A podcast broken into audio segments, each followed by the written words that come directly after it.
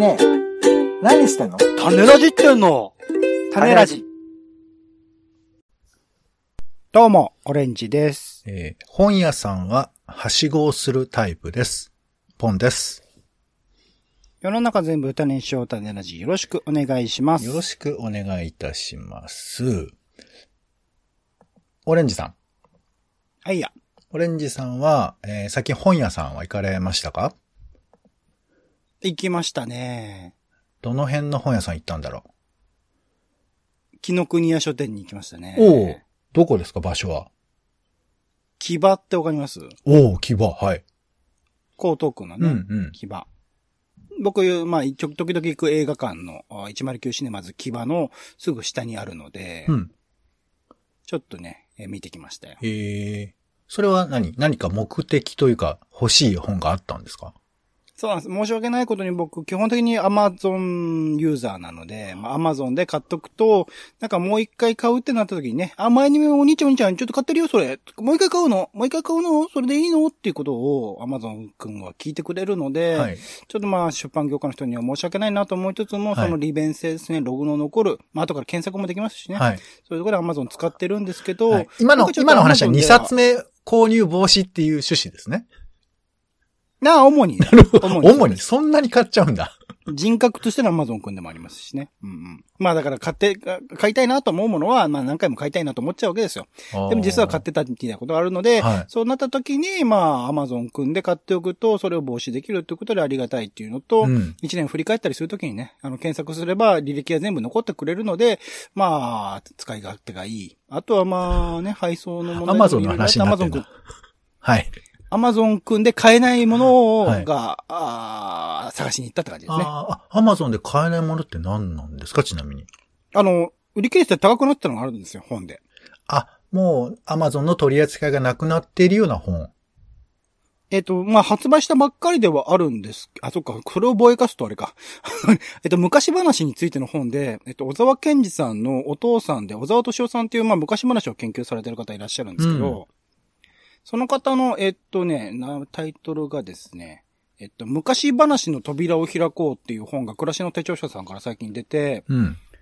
これはまあネット上で見たんですけど、まあ小沢健二さん含めた家族での定談が最後の方に載っていて、かつ、まあ小沢敏夫さんずっと昔話を研究されていて、それこそ僕ね、この企画でもやってるぐらい、えっと昔話とか民話っていうものに興味がある人間ではあるので、ああ、これはいいなと思って買おうと思って Amazon 見たら、定価2000円なんですけど、えー、定価が3000円ぐらいで売り、売り始めていて、かつ送料がかかるみたいな状況になっていて、ちょっとした、まあ、発売すつい最近なんですよ。1月19とかなんですけど、もうプレミアがついてしまっているの。ああ、これは嫌だなということで、本屋さんを探しに行ったっていうプロセスです。うん。なんか、聞いて何を言ってるんだという気持ちと、でも現実にはこういうことって多いんだろうね。本屋さんにね。で、本屋さんで見て面白いと思ったものを Amazon で買うみたいなことしちゃってたりもしますからね。まあまあね、その、ちょっとやっぱり、ヤフーとか楽天とかも含めて、そっちの方が割引が効くとかね。そういうこともあったりしますけどね。ありがとうございます。で、まあ、今回はですね、えー、書店で本を選ぶ本を除く、まあ、冊子を除くということで、えーメディア除きということで、あの、本屋さんに行くとさ、本屋さんの中で本を紹介してる冊子が結構配られてたりするじゃないですか。本屋さんを紹介する冊子？あ本屋さんで本を紹介してる冊子。ああ、前に紹介し、あの、この種ラジでもやった PR 誌みたいなのですか？PR 誌というのもあるんですけど、あの、書店が出してるものとかもあるんですよ。うん、うん、うん、うん、うん。で、まあ、今回は、えー、紀ノ国屋書店が出している、うん。えっ、とね、スクリプタ。ご存知ですかね？スクリプタ。なんか多分見たことはあるんだけど、うんあると思います。ちゃんと読んではいないな。うん。うんこれね、おそらく、えっ、と、期間で春、夏、秋、冬と出されてるんだと思います。うん。で、発売、発行しているのは、紀ノ国屋書店の出版部というところで、あの、まあ、ご存知の方もいらっしゃると思いますけど、紀ノ国屋書店は、えー出版社でもあるんですよね。うん。本を出していらっしゃるんですけど、まあそういう風な関連で、まあその部門が作っている、えー小冊子ということですよね。で、僕もこの前、私が行ったのは、まあ新宿の紀ノ国屋書店なんですけどね、本館ですね。本当ですか？こちらの方に行ってきて、まあ、スクリプター、他いくつかちょっと、えー、そういう冊子っぽいものがあったんで、それを今回は紹介しつつ、書店で本を紹介している本についてちょっと話がしたいなと思っています。うんうん。はい。で、このスクリプタなんですけど、まあ、ネットとかで調べると、表紙ぐらいは出てくるんですけど、なんか中身を、えーな中身ってその、こういうものですよみたいなこととか、その、スクリプタ専用のサイトがあるわけじゃないんですよ。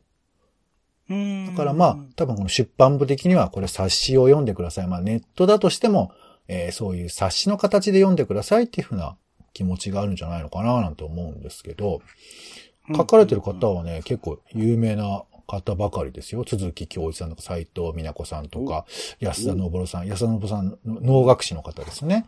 で、あと、えー松村慶一郎さんってあの、暮らしのアナキズうん文化人類ムとか、学そうそう、そういうの書かれてる方ですよね。まあ、みたいな、結構、まあ、ゆ有名かつちょっと面白そうな方が、えー紹介してて、例えば冒頭だと斉藤美奈子さんが、えージョイン・オースティン、高慢と偏見ってこれ有名なイギリスの小説ですけど、何度もドラマ化もされてて、あのーまあ、これが、これをやることによってスターになるみたいな、そういうふうなものだったりもするらしいですけど、まあ、そのことの紹介が書かれていたり。これは中高文庫の本ですね。オースティンの高慢と偏見とか、えーいうのとか、あと、鈴木京一さんは、えーこれはあれですね。ちょっとまた話が変わって、あの、い千葉県の、えー市原にある湖畔美術館ってありますよね。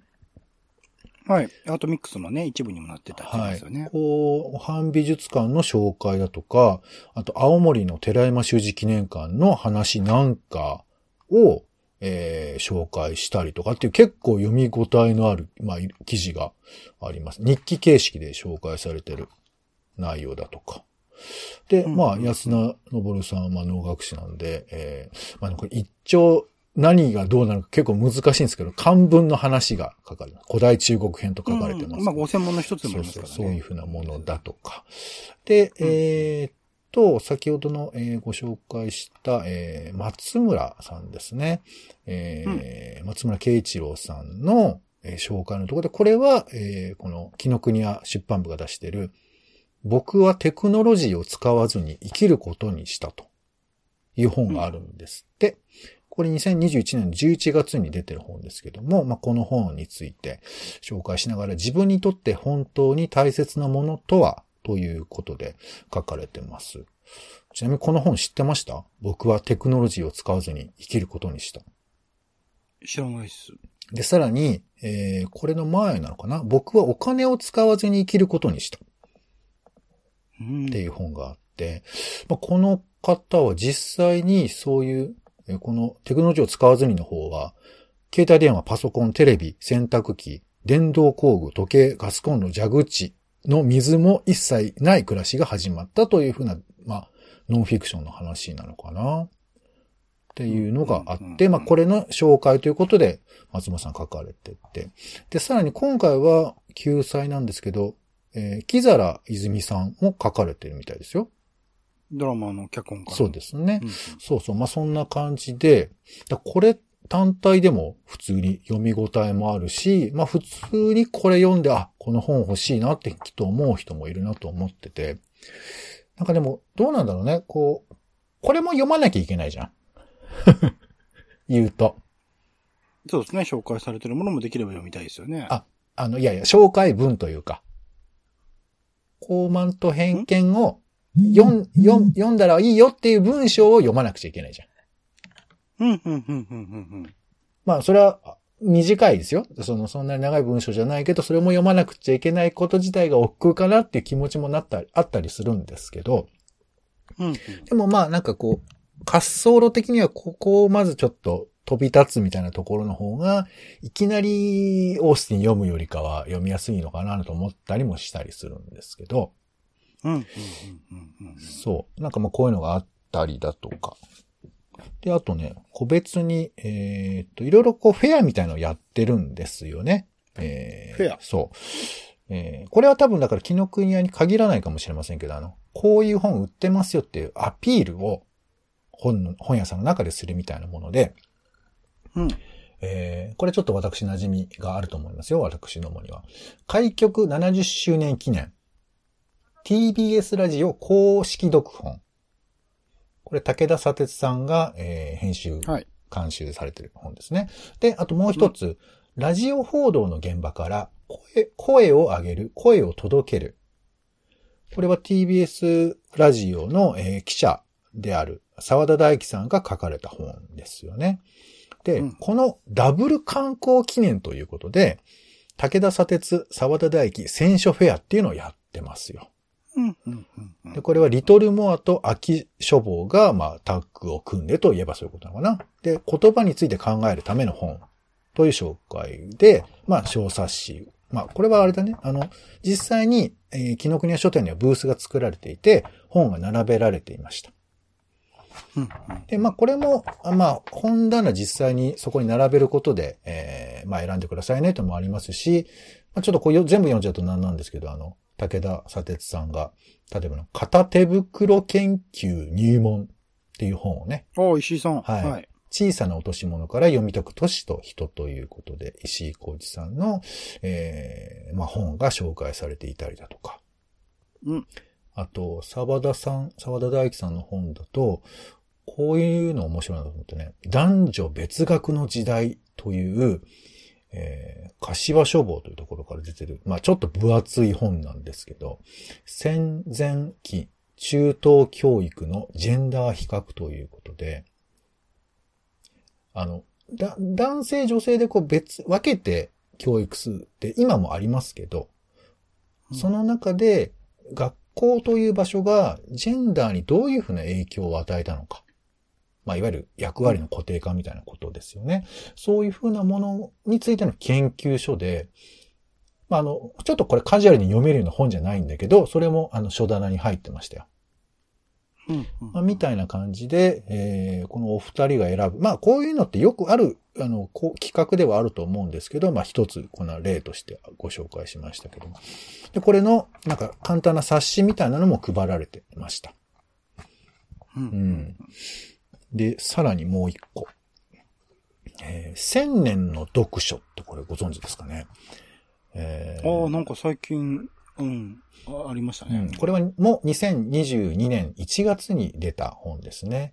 えー、三佐子義明さんという方が書かれていて、人生を変える本との出会いについて、まあ、その巡り合うためのヒントを紹介するという、えー200冊を超える古今東西の面白い本を縦横無尽に紹介する読書エッセイということなんですよ。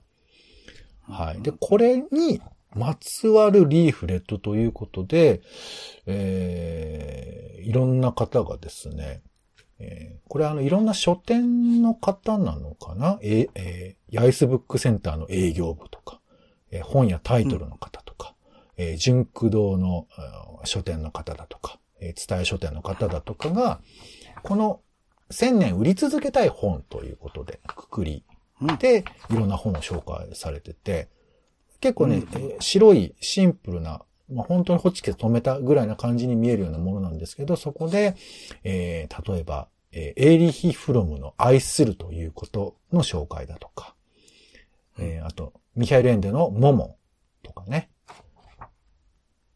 あと、14歳からの哲学だとか、いうのが、まあ、いくつか紹介されていて、1000年売り続けたいって言われて、パッと答えられるかって結構大変なことだとは思うんですけど、千年ってね、ねそうですよね。うんまあでもそういうふうなものをあえてちょっと選んでいるみたいなことですよね。うん、全国各地の各書店員に本棚の宝物を紹介していただきました。ですから皆さんがお持ちの本ということですよね。売り続けたいという本ですよ。まあみたいなリーフレットがありました。これもちょっと手に取っちゃったんですけど、ついね。なんか、こういうふうな本を売る場所で、あの、もう一度ちょ、あその手前でちょっと読んでくださいっていう冊子っていうのは、まあ、とても面白いし、まあ、本好きっていうことになるのかもしれないけど、ちょっとそこでこう、助走することで、えー、難しい本とか、ちょっと、えー、手に取りにくい本っていうのに飛び立てるみたいな、そういうふうな役割なのかななんて思ったりはするんですけど、こういうものって、俺先生、手に取ることってありますか？あんまりないかな。うん、最近は特にないですね。うんうん、なんかやっぱり、その、コロナ禍以降だと思うんですよね。そういうものというか、立ち読み自体もほぼほぼしなくなったというか、目的を持って本屋さんに行って、それで買って終わりっていうパターンが多くなってますね。うん、うん、うん、うん。まあね、様々この、まあ反則的なものというか、まあ PR 誌も含めてですけど、そういうものがある中で、まあネットでももちろん見ることができるものも少なくはないんですけど、こういうちょっとちっちゃい本っていうのが、まあ所有感としても楽しいところもあったり、まあそうね、本好き的にはちょっとワクワクするところではあったりしますけど。あ、そういう意味で言うと俺定期購読してるんですよ。熱風とか、ちくまとか。ああ、なるほどね。あの、PRC。前まで身長もやってましたけど、最近やってないな。うん。定期購読はしてます。うん、うん、うん、うん。まあだからちょっと、意思を持って読むって感じにもあるってことかな。そうですね。まあでも積んどくになっちゃってるケースも多いですけど、あの、届くようにはしてます。うんまあちょっと特殊なのはね、今紹介したもの、特に、あのー、スペクターなんていうのは、スクリプタなんていうのは、これ、あの、結構ちゃんとした冊子なんですよ。これ、今回の GO でも、うん、えー、56ページぐらいあるんです。うん、56ページあるんですけど、当然ですけど、無料なんですよ。扱いとしては。うん、take it for free なわけで。なんかこの、この感じっていうのは、まあ、いつか廃れていくのかななんて思ったりもするんですけど、なんか本屋さんでこう、本を、えー、紹介してるっていうのは、ちょっとなんか、僕は好きだなというのもあったり、あとこういうのちょっと、もちろん読まないことも多いんですけど、むやみやたらに集めちゃうっていうのは、なんかあったりして。なんでこのちょっとスクリプターはね、ぜひ、あの、表紙も可愛らしいですよ。幾何学的な、うん、えー、表裏になってるんですけど、語ることがシンプルに面白いよっていう感じかなと思いました。うん。はい。で、えー、ちょっとおまけでですね、あの、こういうふうに、えー、反則というかその、本体を紹介するにあたって、まあ媒体を作るっていうパターンはいろいろあると思うんですけど、たまたま僕はこの前 ICC に行ってきたんです。ほう。えー、ICC、えっ、ー、と、初台だっけ ?ICC って、うん。新宿のね、隣の駅です。はい。えー、NTT のインターコミュニケーションセンターですけど、ここで展示が今やっていて、えー、と、多層世界の歩き方という展示でして、うん、ましたこれを見に行って、ちなみに、どう、どうでしたこの多層世界の歩き方は？うん、僕はその、隣でやっているなんだっけ、うん、えっと、結構前からやってるやつは、なんか映像作品含めて楽しめていたんです、うん、オープンスペース2021かな？あ、そうそうそうそうそう、はい、それの展示とか面白かったですけど、こっちはね、うん、まあそのね、レイヤーというか、その、ま、ま、メタバース的な話とのその融合っていうか、現実世界とのメタバースとの融合みたいなものを表現されているっていうところで、いろいろな作品興味深くは見たんですけど、うん、これってこう、どま、ど、どハマりしたのが、がなかったのと、あとちょっといくつかなんか、これはどういうことなんだろうなって、もやもやしたまま帰ったのが多かったかもしれないですね。うん、うん、いや、僕もこれ難しかったな。多層世界の歩き方は。うんうん、あのー、例えば僕が印象に残っているのは、映像の作品なんですけど、ずっとモノローグで喋ってるキャラクターが画面中に出ているんです。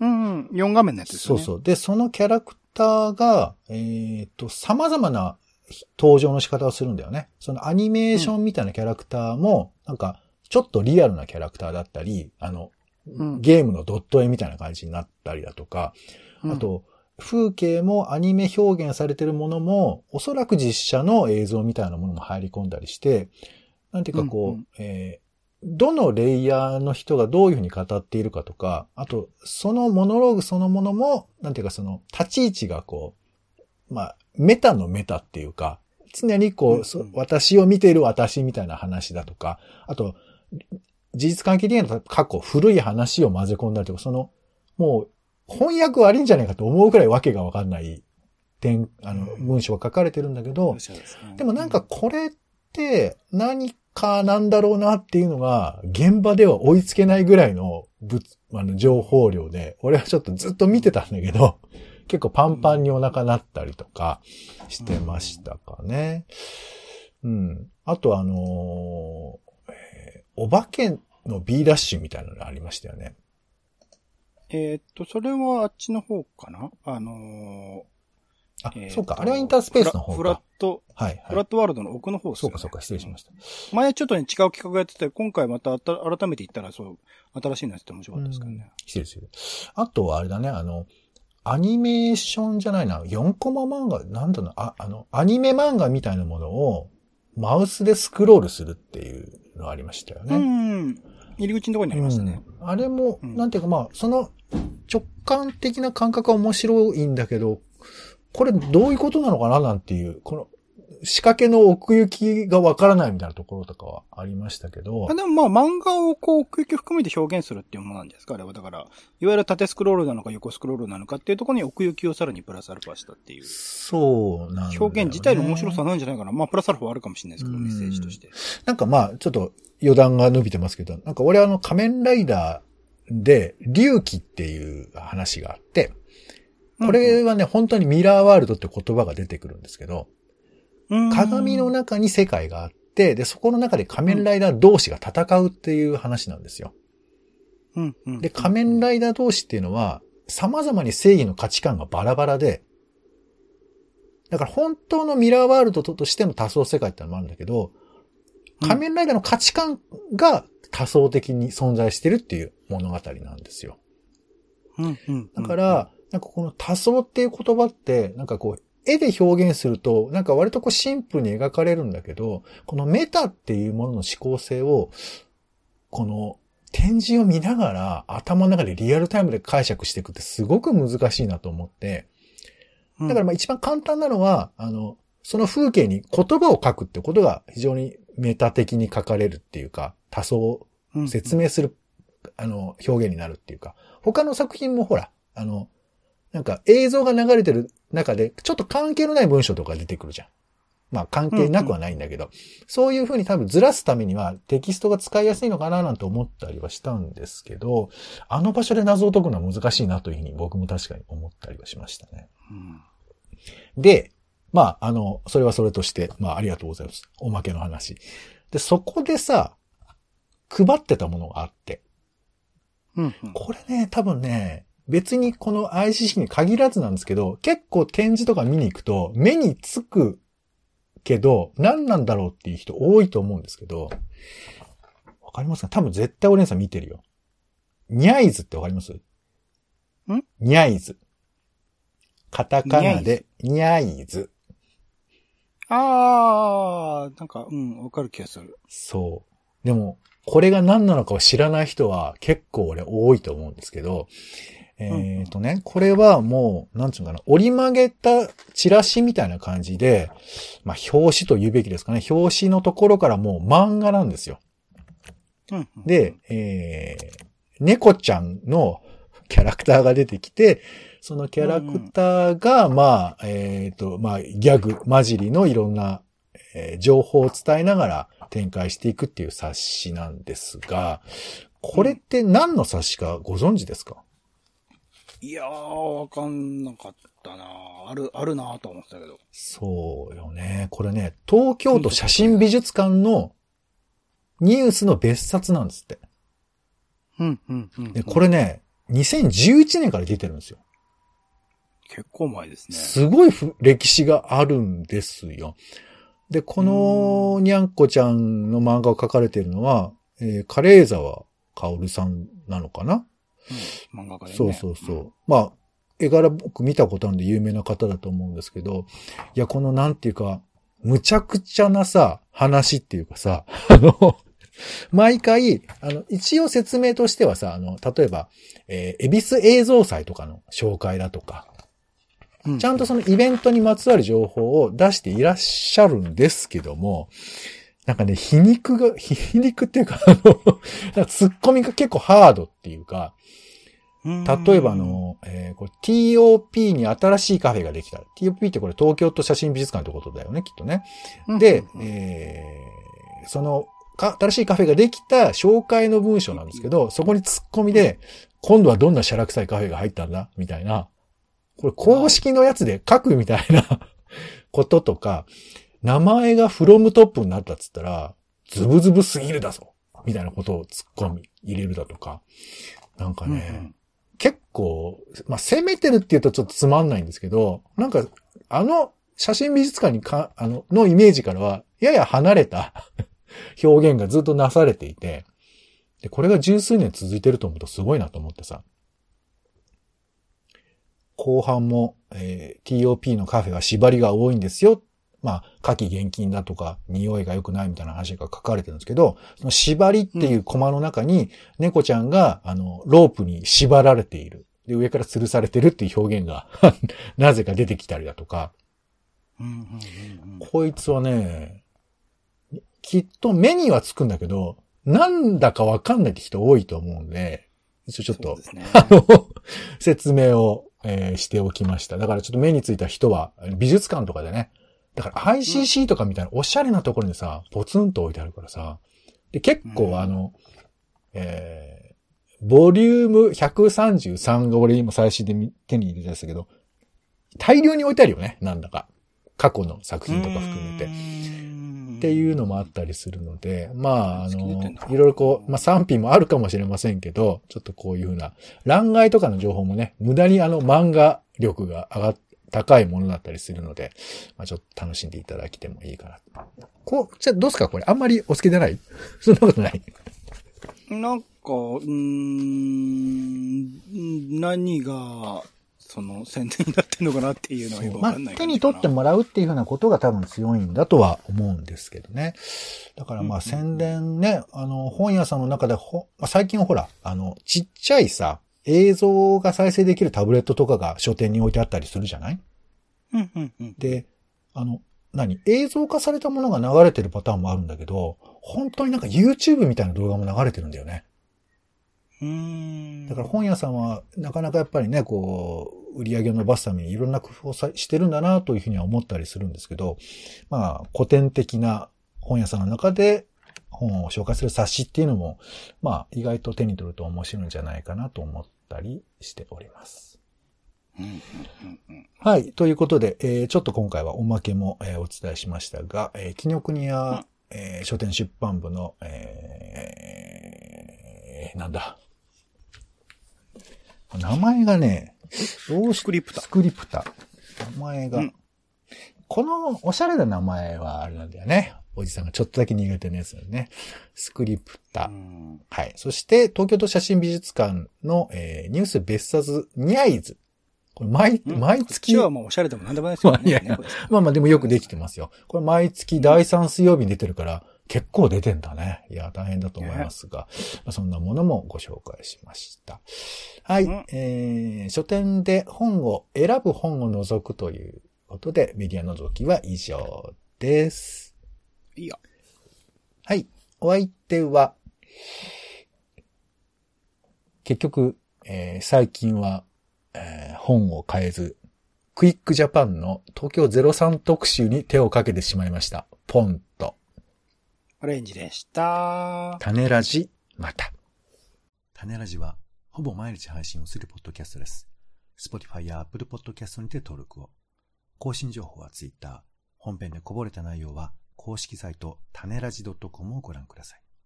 番組の感想や、あなたが気になる種の話は、公式サイトのお便りフォームから。お待ちしています。